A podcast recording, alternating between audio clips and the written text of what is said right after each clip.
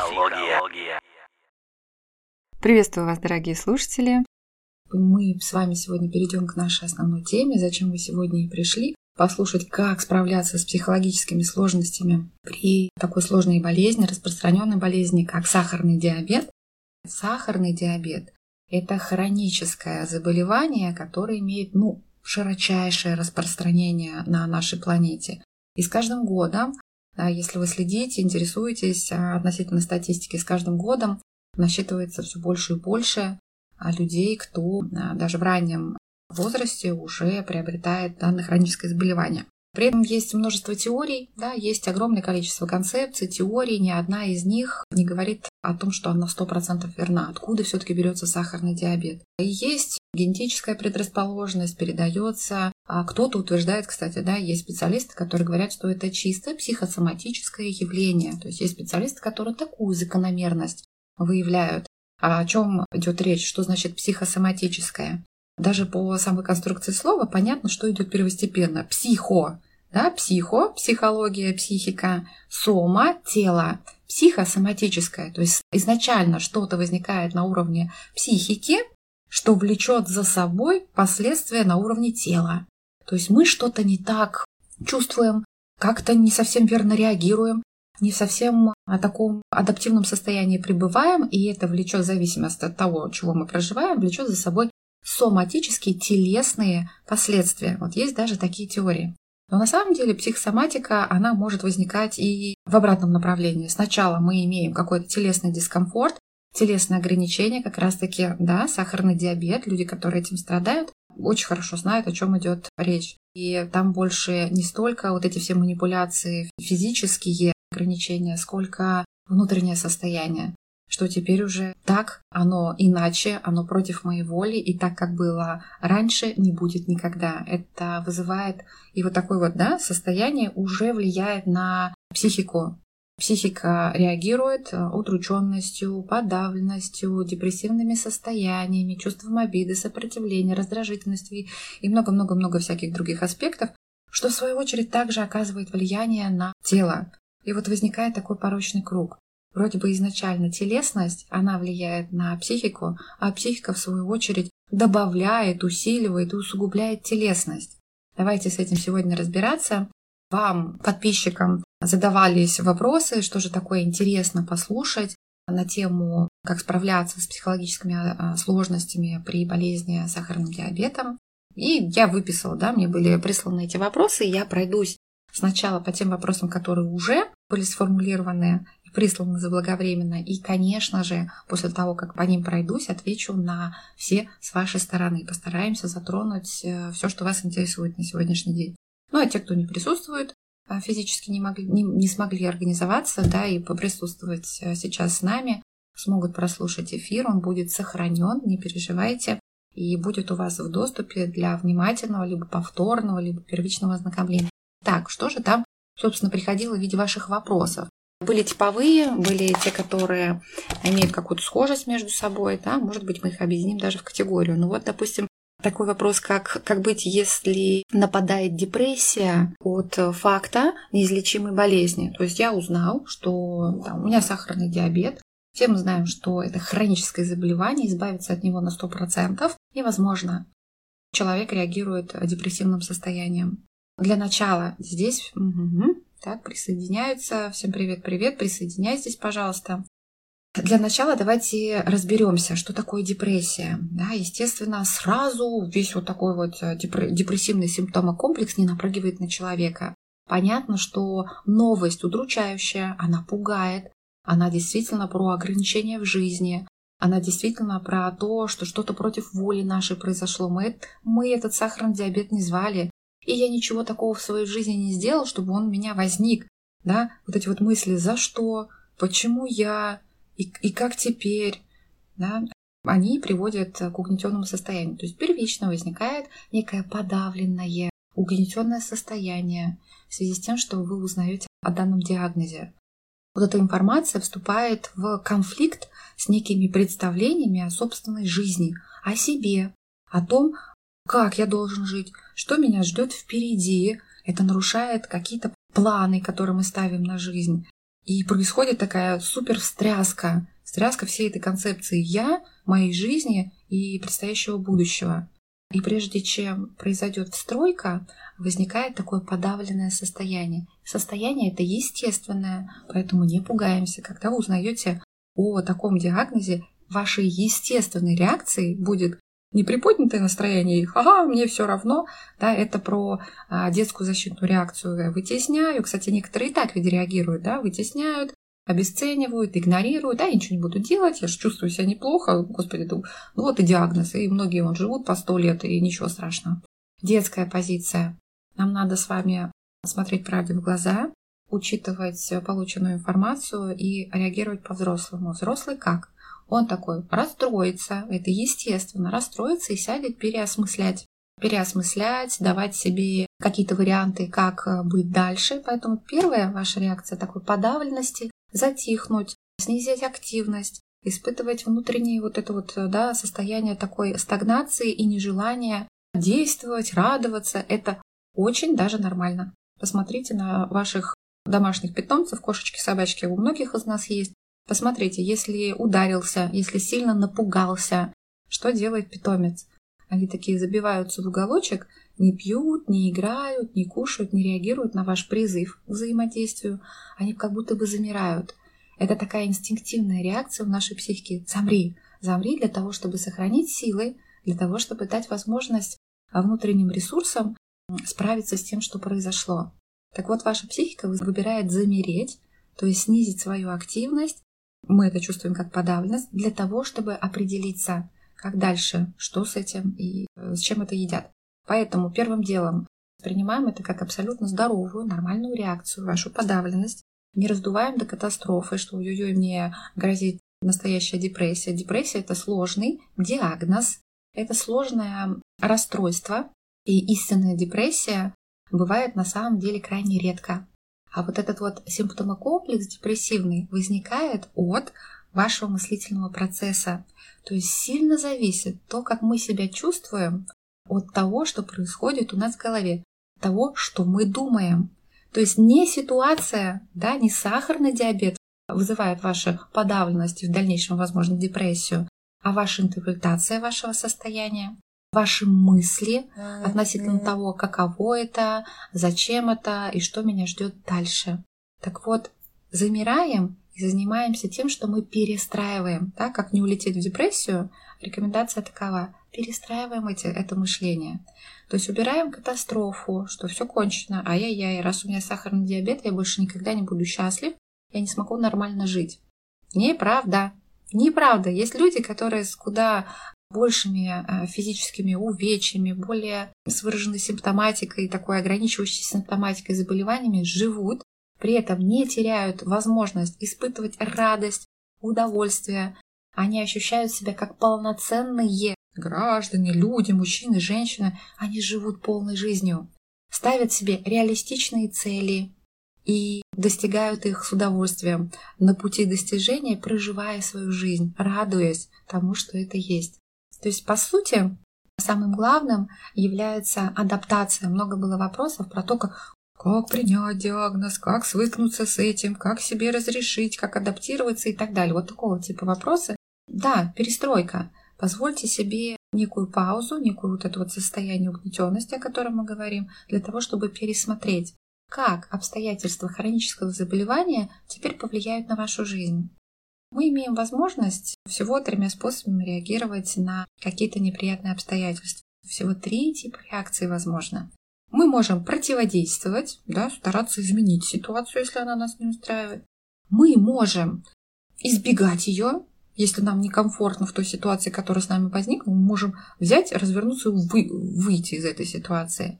Либо, если первый и второй вариант невозможен, а при постановке диагноза сахарный диабет невозможен, этот вариант, то возникает третий вариант. Все, что нам доступно, это изменить свое отношение, восприятие, наделить иным значением то, что со мной происходит. И тогда мое состояние, невзирая на то, что условия остались прежними, поменяется. Доказанный научный факт. Сегодня буду об этом много говорить. Доказанный научный факт. Эмоции вторичны. Эмоции не живут сами по себе. Депрессия не сваливается на голову сама по себе. С бухты-барахты непонятно почему. Это бывает очень редко, это называется эндогенная депрессия. Вот у такусенького количества людей среди всех депрессивных больных выявляется данный диагноз.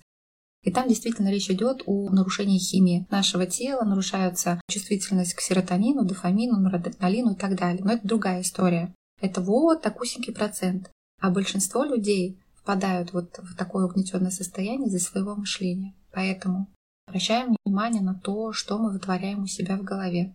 Вот эта вот катастрофизация, с этим невозможно жить. Все не будет так, как раньше. Ну почему? Это так плохо, это несправедливо. Перестраиваем такие мысли. Да, это случилось. Я не смогу, топая ногами, злясь, падая в отчаяние, сопротивляясь, переживая на этот счет, изменить ситуацию. Но не могу. А еще я не могу, как я говорила, да, два, я не могу ей противодействовать, то есть своей руганью, несогласием отменить болезнь. Не могу. А еще я не могу из нее выйти. То есть это не игра, где я сказала стоп игры, я, собственно, выхожу. К сожалению, не получится. Поэтому нам остается менять свое отношение. И да, снижаем уровень катастрофы. Снижаем уровень катастрофы, и вместо того, чтобы себе говорить, жизнь кончена, все не будет как прежде, я не смогу быть счастливым, я не могу жить нормальную жизнь. Постарайтесь увидеть, что уровень бедствий-то не мирового масштаба. И действительно есть люди, которые страдают и претерпевают куда более существенный дискомфорт, но при этом имеют возможность адаптироваться, и вы можете выбрать. И это вопрос выбора. Вы можете продолжать биться головой да, об стену и говорить, это несправедливо, так не должно быть, Депрессия вас ждет через несколько месяцев, пожалуйста, на клинику неврозов с этим мероприятием. Либо говорить себе, да, новые условия игры. Это всего лишь новые обстоятельства. Изменить не могу. Это неприятно. Я этому, конечно же, не рад, но куда деваться? Я хочу жить. Я хочу жить полноценную жизнь, здоровую жизнь. Я хочу ставить цели, достигать. Я хочу продолжать мечтать.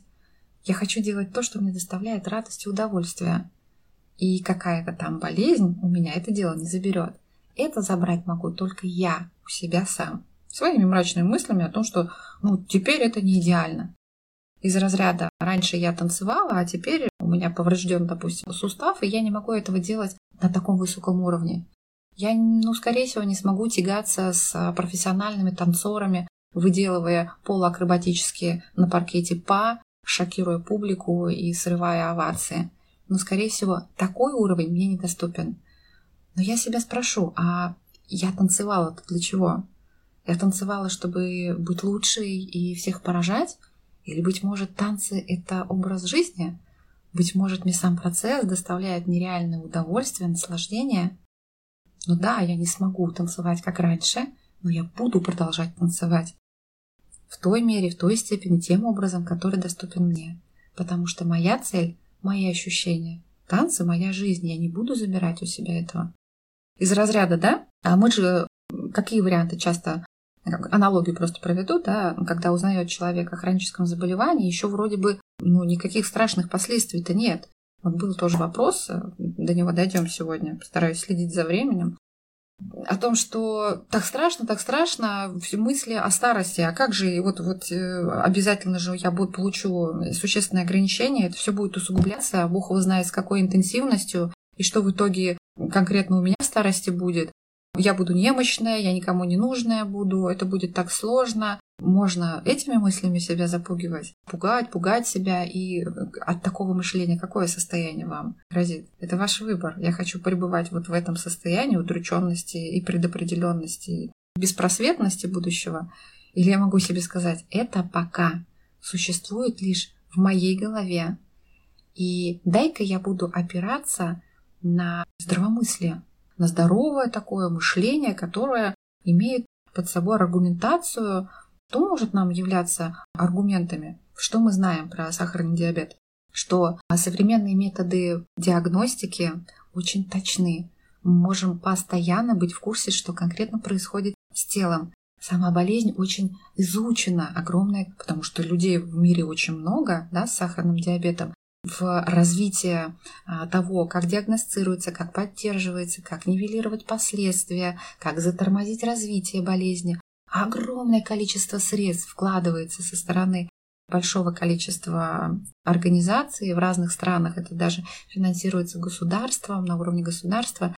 И каждый год появляется что-то новенькое. И посмотрите, ну раньше действительно сахарный диабет был приговор.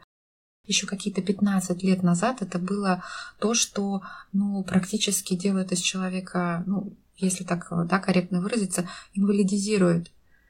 Сейчас, кто сказал, я могу прожить жизнь и вообще об этом практически не думать, внедрить на постоянной основе простые действия в виде контроля, в виде посещения врача, чтобы да, меня курировали, чтобы меняли терапию, если вдруг что-то такое возникает, если вдруг что-то присоединяется к моему сахарному диабету в виде последствий, я вовремя на это реагирую, потому что у меня, я держу руку на пульсе, у меня всегда мой там чек-лист э, с пунктиком обязательно проверить это. Это просто некое нововведение в моей жизни. Я просто ввожу что-то новенькое, новые условия. Теперь я делаю так. Знаете, вот когда мы рождаемся без зубами, ну никто нас не заставляет зубы чистить, а потом они такие вырастают, и что мам с папой? Чистить зубки, чистить зубки. Сначала чистить зубки за ребенка, а потом приучает его делать самостоятельно. И очень многие вещи в нашей жизни когда-то случаются первый раз. Но если мы воспринимаем это как ну, ну, простая необходимость, так надо, так должно быть. Я это выбираю, мне так лучше. С чистыми зубами, в, быть в курсе, какой у меня сахар, как, в какой динамике, консультироваться с хорошими специалистами, следить за тем, чтобы ничего не присоединялось, не усугублялось, не развивалось. Вот и все. И если я не раздуваю в голове у себя катастрофы на этот счет, это не становится проблемой. В общем, на самом деле это основная такая, да, основной запрос с вашей стороны был про депрессию, как туда не укатиться, как принять диагноз, э, сахарный диабет, как не пугать себя мыслями про будущее. Да, еще разочек, подводя итоги, отвечая на конкретно на этот вопрос, вот, вот таким образом, отслеживая свои мыслительные процессы, отслеживая как вы можете отслеживать? Мы не привыкли наблюдать за тем, что мы думаем. мы очень хорошо замечаем свое эмоциональное состояние. Мы очень хорошо замечаем, когда мы бесимся, нас все бесят, раздражают. Когда мы чувствуем вину, когда мы чувствуем обиду, удрученность, грусть и так далее. Так вот, реагируйте на свои эмоции. О чем вам будут говорить такие негативные состояния и эмоции? Они вам говорят о том, что что-то такое в голове сейчас произошло не то, что-то я сейчас вытворяю у себя в голове на автомате, даже не обращая внимания, после чего чувствую себя вот так. И вот такая привычка, как следить за сахаром, а имейте такую привычку следить за тем, что происходит в вашей голове. Это и есть профилактика вашего да, психоэмоционального состояния. Потому что если я знаю, что я думаю, я на это могу влиять. На эмоции мы влиять не можем.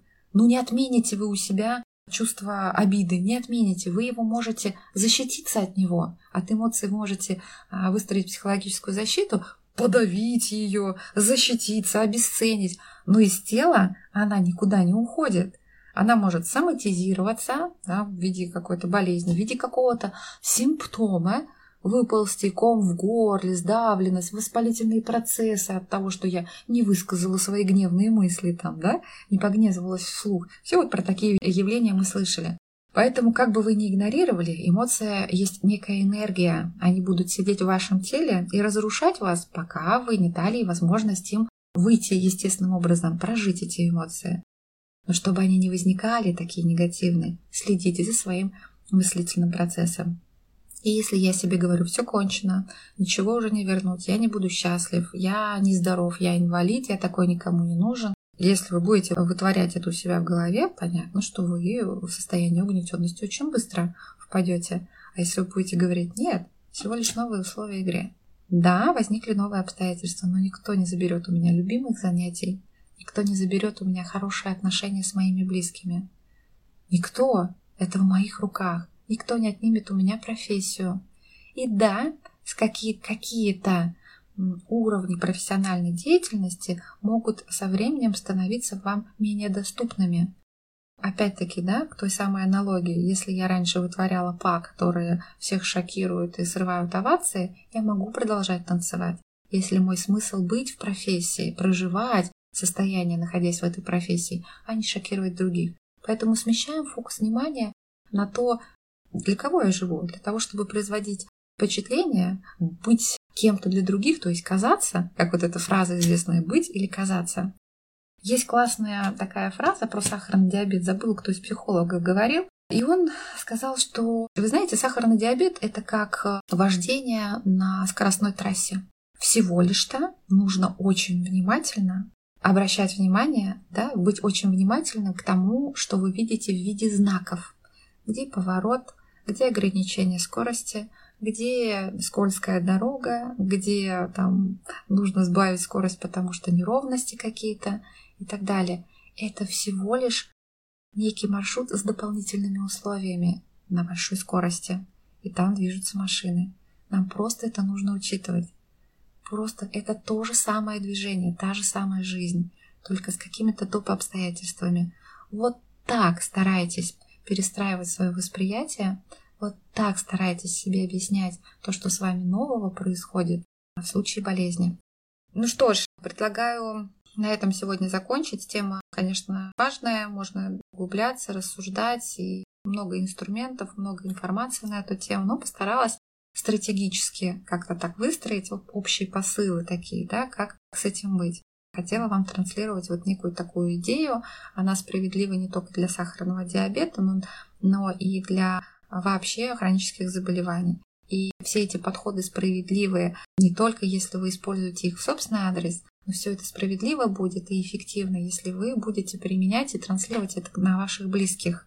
Помогать им видеть, ощущать, понимать именно так происходящее. Это немаловажно потому что многие из вас, я думаю, сегодня пришли послушать из-за того, что кто-то из близких страдает, и хочется правильно поддержать пониманием, что здесь наиболее эффективно.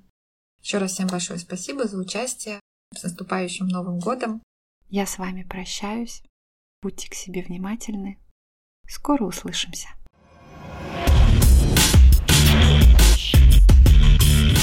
Понятная психология.